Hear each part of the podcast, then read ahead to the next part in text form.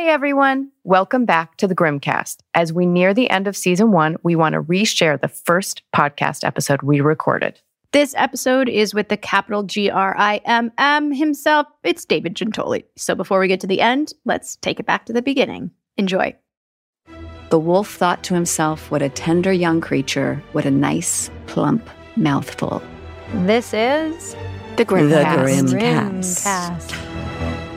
I'm Claire Coffee. I'm Bitsie Tulloch. And I'm Bree Turner. We were on the NBC hit TV show Grimm together and are still friends in real life. Join us as we rewatch all of the episodes of Grimm and share the juicy behind the scenes secrets. Each week, we will talk about an episode of the show and bring on some special guests. So, whether you watched the show while it was on the air or are watching it for the first time right now, join us here every week to talk about all things Grimm. This is The, The Grimmcast. Grimmcast. Hey, everybody, we are so excited to be talking about Grimm today with the Grimm himself, David Giuntoli. We're going to take you through the entire series starting today with the pilot episode. This episode was written by David Greenwalt and Jim Kouf with a story by Stephen Carpenter, and it was directed by Marc Buckland. It first aired Friday, October 28th, 2011. It's based on Little Red Riding Hood, which, if you can listen for it, they flipped the script and said the little girl was going to her grandfather's house. Did anyone notice that? Let's bring David on. Hi, David. Oh my God, David. Hi. Oh my God, David. Oh my goodness. Hi, everybody. This is incredible. So nice to see that handsome face. Oh, it's aging. It's aging. I'll take it. You're looking good. Thank you. You all look wonderful as always. So you're in the same house in two different rooms. Yep. That's nice. It works for us, and you know that's between us and our God, and uh, that's our choice. So, Deej, did you happen to rewatch this pilot or are you just going to go back into the memory banks? I am going into the memory banks because I cannot do that to myself.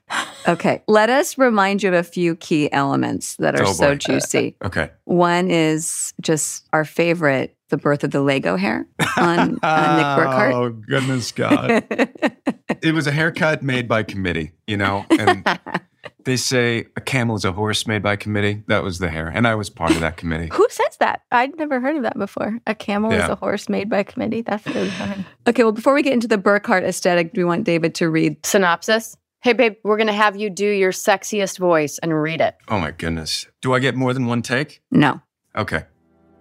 After the mysterious, brutal attack of a local college co ed, Portland homicide detective Nick Burkhardt discovers he is a descendant of an elite line of criminal profilers known as Grimms, Graham. charged with keeping balance between humanity and the mythological creatures of the world.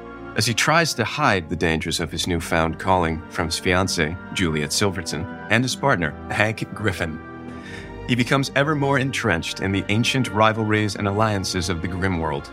With help from his reluctant confidant, Monroe, a reformed Grimm creature himself, Nick must navigate through the forces of a larger than life mythology. Grimm. Shoot. Wow. Guys, that sounds like a good show. I want to be in that show for six Oh. years. I want to be on that show and make 123 episodes. David, will you walk us through when you first read the script, the audition process, and how all of that felt to you versus what it became and what it was like to shoot? Yeah, I'd happily do that. I was not exactly on any type of sure footing as an actor at this point. I was working here and there, but like you wouldn't put your money on me with any kind of guaranteed return at that point. Well, I don't know. I mean, I think the real world put their money on you. Well, certainly Road Rules did, Bree. Please do your homework. Or road rules. it's, yes. So I was on Road Rules in 2000 and possibly one, possibly two. That was a thing that was fun and different. And then there were years of just partying in the Midwest, thinking I had won a car and I sold it. I'm like, I'm rich. That'll last forever. It didn't. And so I moved to LA in 2005. And this is like, I was grinding for five, six years. And then the pilot of Grimm came around. I was auditioning for a ton of things. But you had done a couple pilots before that. You had already been like booking series regulars just on shows that hadn't necessarily gone to series. Correct. And that is my wife, my beautiful wife and agent, Mitzi Tulloch. she is a force for good, especially in my life. Thank you, darling. She's there for the positive affirmations. I mean, this sounds like a mm-hmm. pretty great life. If you, I'm already cursing. I said, don't curse, Bree. Don't curse. The kids are listening. I'm already cursing. Yeah, no, beep it out. People like beeps because they don't have to hear it, but they know that we got a little raunchy. Rosalie curses, kids. But I remember coaching for this and feeling the worst that I have ever felt in my life. Like, I don't even know what I'm doing. Like, absolute despair. I was with my friend Christine Estabrook, who is this wonderful actress who would kind of help me run things. And I almost, at least internally, like fell apart in her apartment and probably didn't show it because that's how I was raised, at least in front of people who aren't my wife.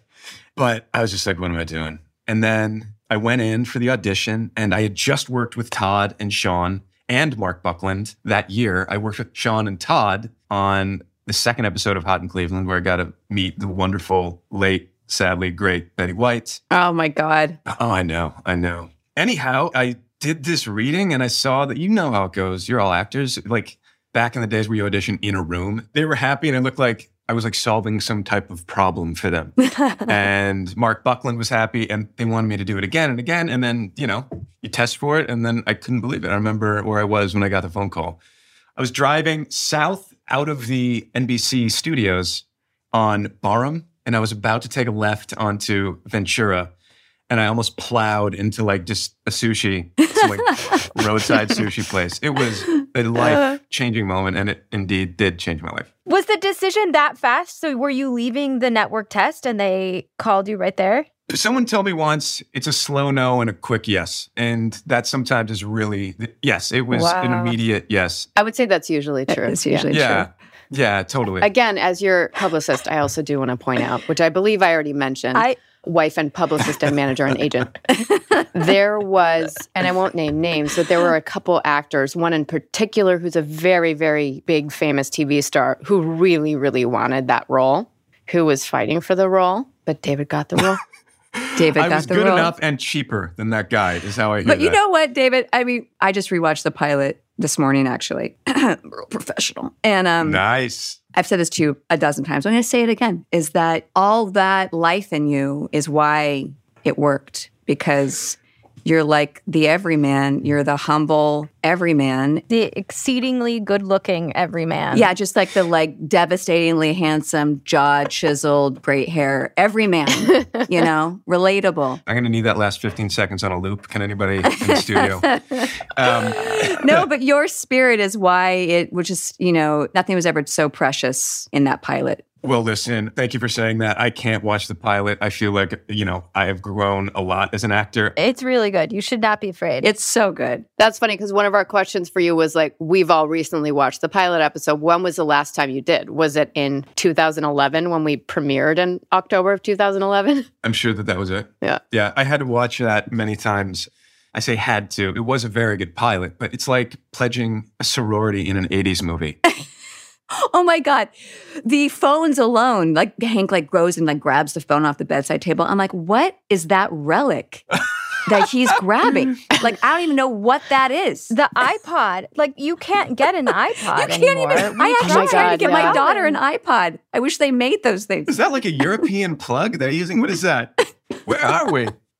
David, when you shot the pilot, did you get any glimpse of, oh my gosh, I am going to be working 17 hours a day every day of my life for the next six years? Like, did you have any concept of, I guess, the enormity of your practical responsibility when it hmm. came to the show? Good question. That's a good question, Claire. And I was so new and just not thinking that far ahead that I viewed it as an opportunity. I understood that a lot was going to be, attention was going to be on me, but I didn't think ahead to, oh, I'm going to be working nonstop for several years and even have the distance to consider that or dread that or get excited for that. It was really one one step at a time. As you guys know, like it's a pilot and then you don't know if you're going to get picked up and then you get picked up to series and you're elated and i remember being with silas at ye rustic inn when it got picked up I remember the Ye Rustic Inn yeah yeah I love it. with that. that like old font, you know, Ye Rustic Inn. it came like pre-covered in dust like they're just like here we're just we'll do this for you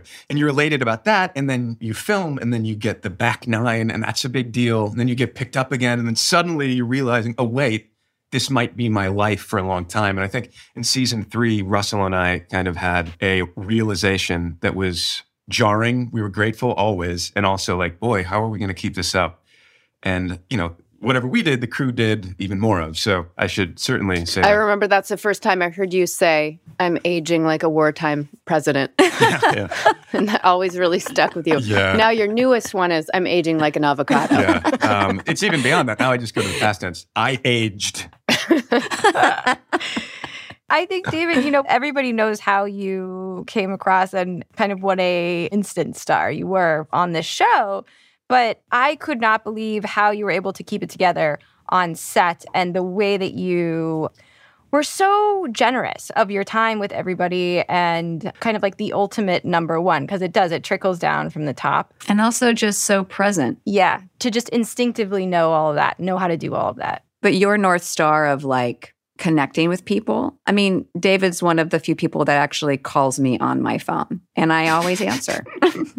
I'm sorry, Bree. no, it is the best part about you because you really are building connections with people. And that was always, you know, your North Star on set. You were there for the experience. And, you know, we all were. And it was a, an environment that was supported for all that. But it really did start a lot with you, though, Deej. Well, you're very kind for saying that. And another way of putting that liking connection with people is just say, David, you're very needy. So my wife, I'm certain, can testify. And uh, anyhow, listen, that is very true. And in a sense, I do love connecting with people. And I think you kind of come out of the womb a certain way. And all you can do after that is kind of sweep the ice. Like I was always that way.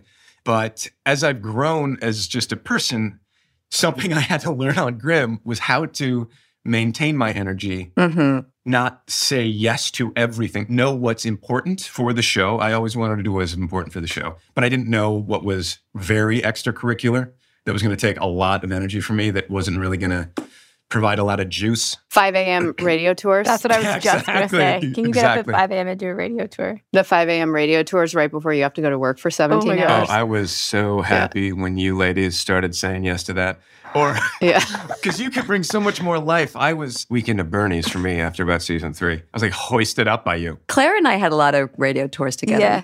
Yeah. We were the suckers. Number six and seven were just like, yeah, sure, we'll do it. No, it was really like, oh, really? You're going to give it? You want me to do something? Oh, it's this. Um, What? Thank you so much. I'll be there at four. Um, that's silly. This was I'll be there early. This was an ensemble show. It was called Grimm, but I think they saw that this wasn't an ensemble show completely. Except that I worked three days a week and you worked 10. And that Yeah. you did not have a day off until like the end of season three. totally. uh, until Obama's second term. so, but I have gone back and watched some of the later episodes, and most recently I watched because I really like me. I watched the one that I directed, and uh, God, I love me. will you remind Oh. everybody which one that was? I was given the wonderful opportunity to direct in season six, and it was episode three of season six called Oh Captain, My Captain. And by the way, Coffee, you had a really hard job in that one, and you were wonderfully comedic. You had a scene with Silas in particular. Yeah, the closet Oh, stuff. that was the closet. Oh my. God. Oh, now I remember. Oh my god. That's Yeah. Claire's Yeah, yeah, farce yeah. that's just waiting to come out and Oh, wants to be seen. But everybody was wonderful. You and Sasha had the hardest job, and you guys were both outstanding. to be able to get to six seasons on a show. It did feel like you could swing a little uh, further, Yeah. swing past the fences. I will say I was so nervous to direct that. And I think the Fitbit was like a thing back then. but I was like pacing in downtown Portland thinking about the day I was going to have to say action. And I was so nervous. I put on like 21,000 steps, just pacing and nervousness. I can't even imagine the stress. I was very nervous. But Bitsie, I remember you really were a grounding force for me in that you're like, Giuntoli, this nervousness is you being beyond prepared. You've got this. That's so smart. You looked into my eyes. You slapped me really hard in the face. I said, What was that for? I did not. You said something else. And no, but you you kind of slapped some sense into me. But not literally. I just want to clarify no, for no. all of our and listeners. she did not physically abuse me, if that's what we really need to talk about. But uh, I was nervous to direct you because you're a wonderful actor, and my wife, which is even more fraught. Well, you guys weren't married then. Were you engaged? No, we weren't even engaged then. Well, I don't think. we were deep. Maybe we we were, were pretty engaged. deep. We were deep enough. I think we Yeah. were sharing the same address, so Yes. I think that's fair. As far as casting, you were cast first, and then Russell and I were second. Do you have any fun Yeah. uh, stories from the chemistry reads. Did you audition with Reggie too? It was the coolest thing. I did get a bit of behind the curtain look at the casting process for the first time. I did chemistry read with people. I remember the first time I saw Hornsby. For those of you at home or in your cars or whatever, when you're an actor, you have to sometimes bring like a change of clothing. Like, bring this look, bring this look. So we were on the NBC lot, and you're not necessarily familiar with all these weird offices you have to find.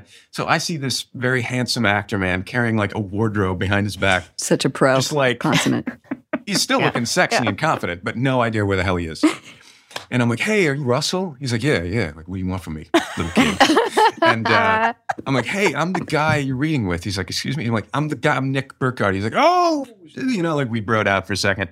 And then we collectively navigated our way to like suite D5, whatever building M in NBC. Oh man, that's cute. So you met him for the first time at studio test. Pre studio test, yeah. Finding the room. Did you help him pick out his outfit? I didn't. I didn't. I said, go with the home jersey. Did you introduce yourself to anyone else who was auditioning for Hank Griffin? Or you just kind of had a feeling it was. Russell? Uh, I didn't. Because there were other guys there. That was the first day I tested too. Yeah, there were a lot of other guys, all of whom were pretty damn talented. I believe Reggie Lee came in for the part of Hank. hmm Yeah. Yeah, he did. This is a testament to bringing your own brand. Like, people loved him so much that they knew that he wasn't right for this role. I believe Wu was literally created after seeing him audition for Hank, and he was phenomenal. And he did the woo. Yeah. I think that's like not the first time that's happened for Reggie. No way. Because when you're as good as Reggie, he just makes everyone better around him all the time without any fuss. This stable, quiet, beautiful talent, like in a space. Even just rewatching when he bumps into you, like boom, like there's Wu, you know? 100%. The cool thing was, from my point of view of being cast first, I got to watch Reggie get cast, Russell get cast, Elizabeth Bitsie, you get cast, which was phenomenal. And I think they wrote the part for Silas. I believe the writers had known Silas from a previous project. I didn't get to see Sasha, but Bree and Claire, you guys came in and brought such a fresh energy. And there were just so many ways it could have gone wrong. Clearly, we should trust the casting process because it went so right. It's true. That's where the, you know, for anyone who's an actor or wants to be an actor, like it really isn't personal, you know? I mean, you got to like show up, but at the end of the day when they're when you're down to that phase of casting, it's just it's intangible Right. elements. So, David, going back to the pilot episode, what were some of your strongest memories from filming the pilot? I remember thinking, boy, it hasn't stopped raining. I wonder if it ever will. I remember being in the Hotel The Nines in downtown Portland, thinking this is like the nicest hotel I've ever been in. And it was like 4 p.m. And I was just waking up because God knows how long we shot that night. And there was like a single beam of light just beautifully entering the room. And I remember, without trying to be precious about it, just reaching my hand out into the beam of light because I hadn't seen the sun for so long. And then I opened the curtains, and people in Portland were all standing in Pioneer Square, just like looking up like sunflowers at the sun. I remember that. Like sunflowers. What month did you guys shoot that pilot? March. March. Oh, so it was super During the rain. rainy. We started in mid March and wrapped in mid April. And it was a particularly rainy season. Yeah. That makes sense because it was so green in that pilot, which is not enhanced. I've never seen anything like it in my life. Yeah, it's California's Ireland. Yeah. Um, it was insanely uh, verdant, and it was clearly a great town. And I was excited to be working there. And I was like, "This is a lot of rain." I also remember thinking, "Boy, am I in a rainforest? Is this technically like a temperate rainforest? Like, and if I were to see a hobgoblin run around in real life." It certainly would be in this forest that we're using to film Grimm. So I thought it was all kind of coming together pretty nicely. Yeah. Do you remember at the hotel the sound of Pioneer Square late at night? The sort of cacophony of screams and moans that would happen. And I remember being in the hotel, just like from the teenagers or whoever Yeah. was, you know, There's down a lot there. of action in that Pioneer Square. Yeah, doing skateboards and drugs and things. And I remember feeling like, ooh, this is very spooky. Yeah, it sounded like my fraternity at like 3 a.m. on a Saturday. Just like people would enter the house and like announce, like scream, like throw a chair because I don't know, a lot of weird masculinity not getting answered to. And so, yeah, it reminded me of that. Just howls. Howls, yeah. Okay, so David, you have the first big fight scene with Aunt Marie and the Reaper, where you're kind of coming to terms with what's happening to you. Had you done many stunts before? I mean, I said I could do everything, and then I met with the moment of actually having to do it. No, I had not done any stunt that lasted longer than, you know, a moment, like a actor goes down. This was my first choreographed fight scene. I remember it being extraordinarily cold, and I believe I was 30 at that time, and feeling like my first pain that I thought was just kind of this novel one off pain that was really just like the first of a series of endless pains Backaches. backaches, knee. I thought it was like, oh, it's a fluke, a fluke gray hair. No, it was just the vanguard of a trend. I remember that fight, and I remember working with Kate Burton, thinking, boy, I am learning from her right now. Man, were we so lucky to get her on our, you know, that really grounded that character. Yes, she had a gravity to her, and I think it helped legitimize us as a real thing. I mean, Russell Hornsby and I were supposedly the one and two on the show, and we weren't like even in the poster for season one, barely. so it's like, who are these But guys? you know what? I actually think being the person that came in a little later, I think these were heavy elements of cool. It intrigued me. That poster, the fact that there was no real actor on the poster, you know, Yeah. it was Yeah. about the story and it was really cool, it was very cool. I love that poster. you know, but also just the dynamic between you and Kate. It just really grounded the fantasy component and that fight scene, you know, I mean, it was like scary and relatable. Like you kind of forgot that there was a creature involved. Yeah, yeah. I think, you know, David Greenwalt and Jim Kouf, the writers of the show, they know genre very well. And because it can, you know, you're writing new rules, grounding it immediately with family, like blood, Such a good point. it keeps it from flying off the rails. Mm-hmm. You know, all the best shows have an element of family, even if it isn't an actual family. And that's what people understand because we're all human beings. Yeah, that's a good point. And I think that they brought these wonderful actors and with Elizabeth Mastrantonio and Kate Burton as my mother and my aunts. And that grounded this thing greatly. Did David and Jim give you what kind of guidance did they give you, or any sort of here's what we're thinking about the character, or did they kind of let you build? I think David and Jim, who are the creators of the show, you know, I knew I really liked them. I didn't know quite how rare they were as showrunners.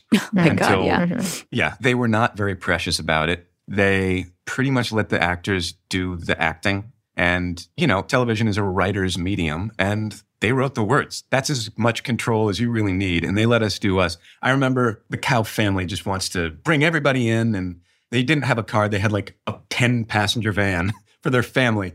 And they invited all the actors in during the pilot into this van. We were going to drive around Oregon and see Mount Hood and Multnomah Falls. And I am peppering poor Greenie with questions about my character. And I'm like, so I think this, I remember that. this and this and this and this and this Yeah. and have all these ideas. I'm like, what do you think? He's like, yeah, that's exactly right. I'm like, okay, that's he's gonna let me do what I need to do. Yeah. And and it's brilliant. Uh, yeah. So they let me do it. Yeah, I mean, yeah, there was a lot of support and trust for sure. Yeah, absolutely right. You know, another super grounding element was the birth of the bromance between Nick Burkhardt and Monroe. So and, good. you know, that was another very, very tricky relationship. Yeah. What was your first impression of Silas? I immediately loved Silas. I remember thinking, I'm like, oh man, I like him. He's pretty loud. Silas Weir Mitchell, who plays Monroe. Yeah, I immediately loved that guy. And he somehow seemed to enjoy my company for a time at least, when it counted. but as an actor, oh my God, I don't know if we would have gotten that back nine without a character of Monroe and without Silas playing it. It was such a dark show. Yeah, it was very important to have that comedic element, but also just someone who was making it so totally his own. And it was such a unique take on it. Perfect. That is the Yeah. marriage of someone who is, uh, he's obviously a great actor. That is a role for him. Yeah. I mean, it was, it was written Yeah. for him. There you go. And just like Yeah. Wu's role was for Wu. A lot of times it's not about just how good you are. It's like, what is your energy and how do we best harness this energy for this part? He was so good. And I do credit him, especially in the beginning, because it was a heavy, heavy show, adding the levity that allowed people to make it through the next mauling You know, but also like because you're a really funny person, David, and I'm exquisitely funny. Thank you. yes, it's like Chris Rock, Madison Square Garden level. I'm, funny. I always am compared to Chris Rock in particular. Thank you. Yes, I hear that a lot. but uh but since both of you as humans are just like low key naturally funny men, I think like that relationship there was moments created between the two of you that were so necessary for the series but also I would imagine were they unexpected just the chemistry between you guys where like you guys could find these really kind of quiet odd couple type of moments that aren't like laugh out loud funny, but just it's the invisible fabric that really kept a lot of things moving forward from being uh, too grim. Uh-huh.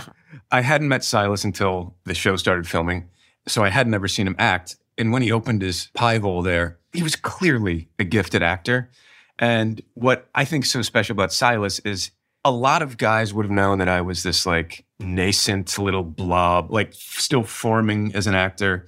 And he was so humble and so giving with me and kind as a person to me and understanding that, oh, this kid's going to have a lot on his shoulders. Like, he was extremely supportive. And again, like the crew members could not help but laugh at some of the things he was doing because he was so brilliant. And then it would be cut, and he's like, ah, did that suck? Was that terrible? I'm like, dude, you are saving me. Thank you. So yeah, he was just truly wonderful to work with for me, David, and as Nick Burkhardt is sort of the counterpunch to Nick's kind of woe and seriousness. Now, you are shooting season four of ABC's drama, A Million Little Things. Is it weird to be thinking about Grimm again? Do you hear from the Grimm fans a lot on social media or on the street? Grimm's fan base is unlike anything I've experienced since Grimm or before Grimm, without a doubt. I didn't know that I wouldn't be gaining the same amount of followers. uh, like on Instagram, like it is Grimm fans by and large on Instagram. But don't you also think like the fact that there wasn't really social media? I mean, it was in existence, but it wasn't really dictating our industry as much as it is now. Yeah, things would probably be different if the show was premiering right now. I think as we all get older, if I can speak for all of us, you know, you really start wondering, like, what is the point? What is my legacy? What am I leaving behind? All these, like, very existential thoughts. And to know that there are people out there who you have meant something very deep to, you know? Because I think of like what I watch or stories that I love and characters that I love and and how how helpful it can be and what a point of connection it is just, you know, in life. Well, especially with with our show because of how connected we were to the community and because it wasn't Los Angeles, there just was a lot of real face-to-face interaction with people who loved the show and supported it. And I think those are the moments of like, you know what? It's pretty cool what I do. Like I create this thing and it brings people joy or do they need to escape or forget about their problems and disappear? And I think I've always felt like that's the goal of working in the fantasy genre. Another thing, a big difference between the show I'm on now and, and Grimm, and Bitsie probably feels this too with her show, genre can go international. Grimm is a story about justice, monsters, good guys, bad guys, and every human being understands what that looks like, that mythology. And therefore, every country loves it. And that is not the case with other very unique to America's culture dramas or, or procedurals or whatever. And I think it transcends borders. I know Brazil happens to love me. Hello, Brazil. Hi, Brazil. How you doing? Love us and the show. And you can tell you're watching Grimm by one frame of that show. It had such an identity. And yet, I have not experienced fans like that again. Also, do you guys feel just like where we all were in our lives too? It was like a real sweet spot, Yeah. you know. It was so special too. Like my show started during the pandemic, so my cast never had that opportunity Right. to bond in Mm. the same way because we were all avoiding each other like the plague. Like because we had been instructed by Warner Brothers really not to hang out unless we were shooting together on set. And Grimm. I mean, we were together all the time. Yeah. I mean, except for David and Russell because they were shooting all the time, but the rest of us were going out. We're in our 30s. It was such a special time. And also, Portland was just the best. Yeah. David and I have been talking lately about, you know, when my show ends down the road, like where do we want to be? Do we want to be in Washington? Do we want to be in LA? Do we want to go back to Portland? Yeah. I totally see another chapter for me in Portland. Oh, I love that, Bree. Yeah. I miss it so Mhm. much. And so many people have moved there too. Mm-hmm. let's talk about the shit that people want to know. When did you know you wanted to be married together forever? I knew that I was having. Uh, there were some rumblings season three. You guys were pros. What did you say once, David? That like you had this lie about the producers, like their worst nightmare. Oh yeah, yeah, yeah, We did not start dating, to clarify, until like well into season three. yeah. yeah. But it was at some point, maybe the first third was the first time I think either of us sort of looking at the other one like, hmm. There was a naughtiness to it, ladies, and everybody wants to hear me say the word naughty. I know, but first of all, we were clearly there was an attraction eventually. But you guys also worked together before, right? Yeah. Yeah, I had a crush on her when we were shooting that movie. We did a movie called Caroline and Jackie. But yes, it was season three, and the stakes are very high when you start falling for a co star or a colleague of any kind. That's what made it so illicit.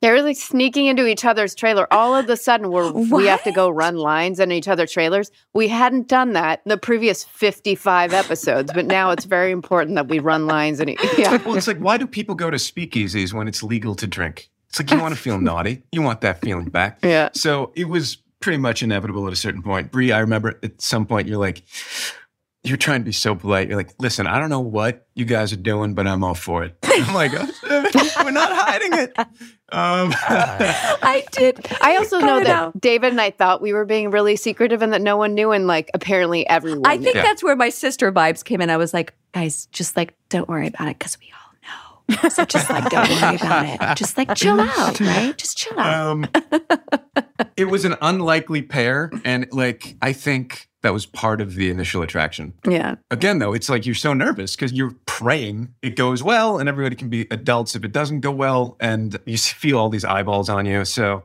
when it goes well, you end up having a kid. And tell the fans where you guys got married. We got married on Jim Kouf and Lynn Kouf's ranch in Montana. And that is where all of the Grimm cast would be invited every year. Probably open invitation, frankly, because they're so wonderful. And we got married right there. We got married under the same aspen trees that Jim and Lynn got married Yes. under. Technically, I believe our daughter is a tax write off because of all this how we met, how we fell in love. Mm-hmm. That's good. We have the same CPA. I'll confirm that with him. Perfect. Thank you. because of the high stakes, when you guys got together, was it for both of you like, oh, this is it? I'm pretty sure this is, we're going to get married. This is going to be a done deal or kind of, David, I'm going to let you take this one. um, no, I think we were both like foot on the dock, foot in the dinghy a lot of times because we were both nervous about it. I don't think anybody goes into any relationship, or at least I never have. I know you haven't, but it's like, this is the one. We got there, and it has been the greatest relationship of my life, and hopefully the last relationship of my life, if I play my cards right. Yeah. And also, mind you, like David was tired. Yeah. You were just tired all the time. So often the only person you would be really hanging out with or having any social interaction with outside of work was me when you got home at 1 a.m. Yeah. And like the universe to get you guys both as Yeah. leads on your next series, it's Yeah. both in Vancouver, is like sane bonkers. it's bonkers. It is bonkers. Anyone we tell that to, like, this doesn't happen. Like other actor friends we have, usually somebody is in one city and the other one's in the other city and it's long distance. because that's the most stressful part. You know, Yeah. we all know Yeah. that. Like that's the hardest part about what we do is to really build a foundation of like your whole life, you know, not just this Yeah. element, but like your whole life. And especially once you bring kids into it, which you guys have. Can we talk about Little Viv? Oh, she's a little slice of perfection. I will say this if there's a higher power of any kind, they wanted Bitsie and I to get together because I was testing to be her love interest in every show. I was cast in a movie with her. We were on six seasons. We were on the same floor Yeah, so in an wild. apartment complex. My very first show, David had tested to be my love Yeah. interest. I didn't know That's that. it. wild. And then there were other times too. Yeah. I did an HBO pilot called The Washingtonian. It came down to David and one other guy named David to play my character's love interest. So it just was a matter of when. that's insane. We're a SAG-AFTRA family, guys. I don't know what else to say. Yeah, but Viv is Viv's fantastic. wonderful. Uh, Vancouver, Washington, they're both wonderful cities to raise a kid, you know? You know, because this stuff is hard. I mean, like it's hard to stay grounded and it's really awesome. Bitsie and I can't believe how fortunate we are to be both working in the same city. But it's funny how human nature is. I somehow managed to be completely dissatisfied. Um, no, we are tremendously fortunate, and I don't think we'll ever lose sight of that. David, Yes. we know you have to put Vivian down for her nap. Yes. Thank you so much for joining. We'll definitely have you back. And we definitely also want to have you back to talk about the episode you directed. My wife, my love, thank you. My ladies, thank you so much. Bye, Oh, David. So good to see you. so good to see you, my friends. Thank you so much. Miss you guys. I miss everybody. I could I do this all day long. All right, babe, you're on your own. Bye. Bye. See you guys. See you. I loved this. Let's do this again. More of this. I'm leaving the room, quote unquote. Okay, Bye love bye. David. Bye.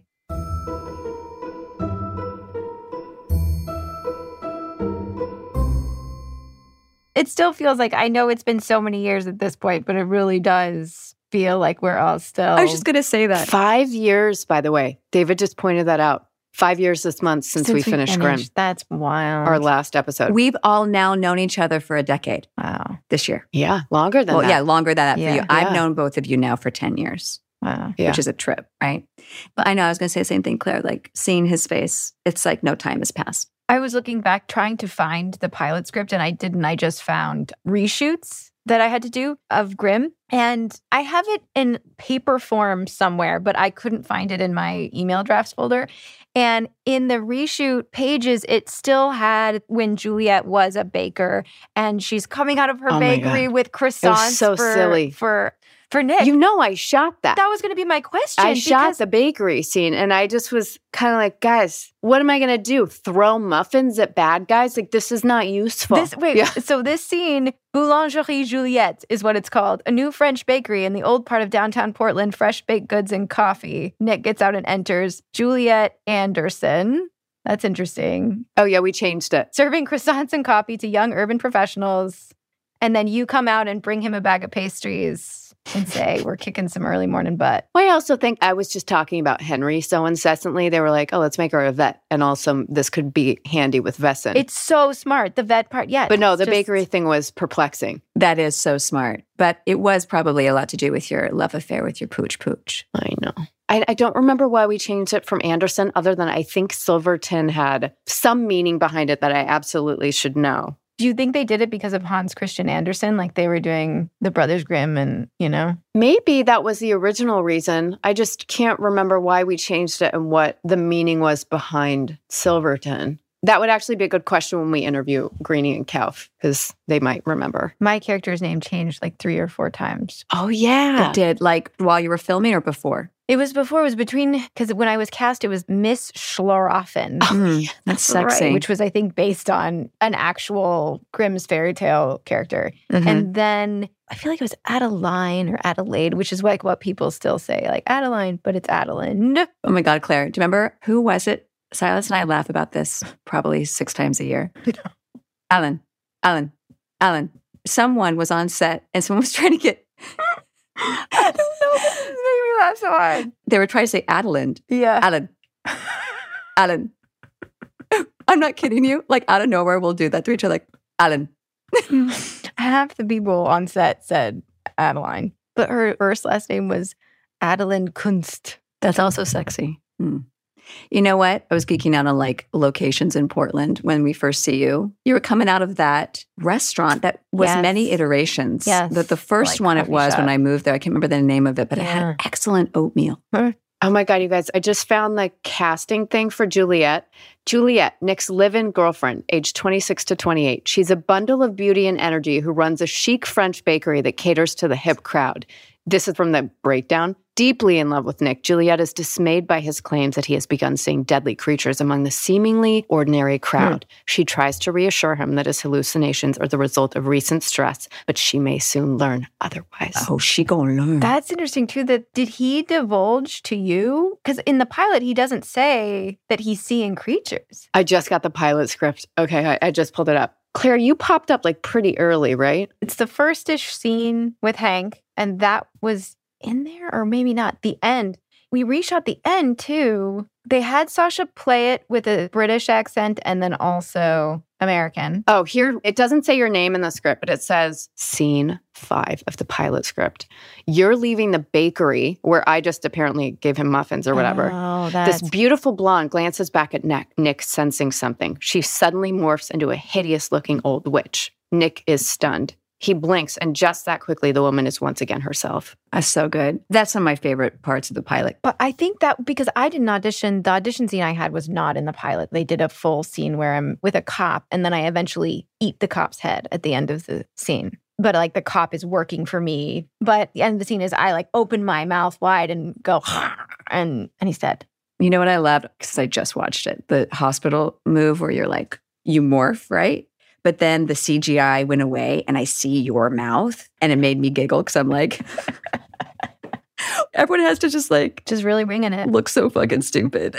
Yeah. know, Like Yeah. you have to be so full commitment. I was thinking that too, watching Silas's morph and your morph. Because they were definitely different. Because I remember Silas had done his morph before, and it was just in the car ride over with Marc Buckland, the director, who said, It's like you're shrugging something on and off. Oh, that's cool. I was told. Like, you don't have control of your emotions. And so you're trying to regain control. I loved it. You know, I mean, it was so ugly, right? For such a beautiful character, so grotesque, you know, like it's so cool. I was just skimming through one of the scenes with Nick and Juliet, and it has a line with Nick where he goes, I know how this sounds, Julie. I know what you must be thinking. Julie. Never call me Julie. Oh my God. Uh, not once. That just did not translate. That doesn't work.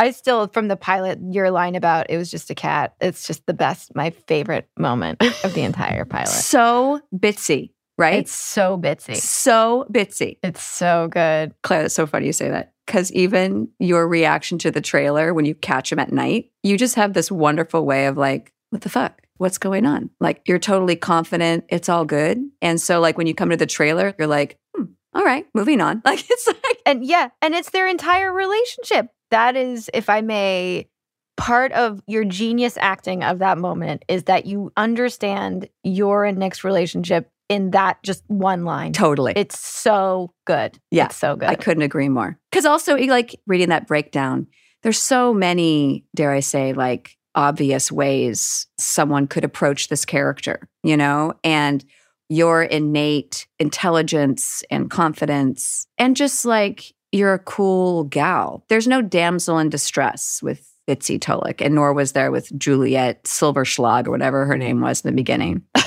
Oh, by the way, I pulled it up again, the breakdown, just because it's kind of hilarious. It was Eddie Monroe, which stayed, Hank Green, so that changed. And for Renard, Captain Erickson. Oh, wow. interesting. Oh, wait. So actually, I guess they must have theoretically like auditioned other people for Silas's role because he is on the breakdown. Yeah, I'm sure. Do you guys want me to read the breakdown for Nick? Yeah. Yeah. Nick Burkhardt, aged 28 to 32. He's a handsome young detective who has a beautiful girlfriend, a solid job, and the world on a string. Lately, however, Nick has been seeing some pretty strange things. Ordinary people morphing into witches, owls, etc., that make him fear he is doubting his sanity. While defending his mysterious Aunt Marie from a troll like attacker, Nick begins to realize the truth that he's an individual who can see the creatures among us that no one else can. It's part of his generational heritage, one that he can never escape, try as he might. Now, this cop finds himself battling deadly creatures right out of the darkest fairy tales, and those creatures are vengeful types with very long memories who would like nothing more than to eliminate Nick permanently just as soon as they get the chance. Jeez, that sounds like a very dangerous position. So, by the way, this is just the pilot. This is like well before we got picked up. And I'll read you the summary. The original storyline for Grimm. When did I get this email? February 18th, 2011. oh my God. Storyline for Grimm. So long ago. Nick Burkhardt, a young police officer, is perturbed when he starts seeing fleeting visions of ordinary people turning into monsters. Nick fears he's going nuts until he learns that he is inexorably transforming into a Grimm, as did all his ancestors before him. As a Grimm, he sees things that other people can't, including evil creatures straight out of the darkest fairy tale. And as a Grimm, Nick must battle the forces of evil, even at grave and ever present risk to his own life. I'd watch that show. Oh, I remember it had a lot of heat as a pilot because every pilot season there are a few that everybody wants to get on and feels like, oh, this is the cool one. And it definitely was that. That level of darkness, too, I think is a big part of why I was attracted to it because it's this conflict of discomfort, but it's kind of funny. You know, like it's the intangible element of the show of why it works. But I think a lot of it is because it didn't take itself so seriously. Yeah. There's a levity to the gore. Grim. There's a levity to the core. Tune back in for our next episode two, which we will be discussing Bears Will Be Bears. You can subscribe to the podcast so you don't miss an episode at apple.co slash grimmcast. To leave us a message, go to the show notes and click on the link there. Ask us anything. To be continued.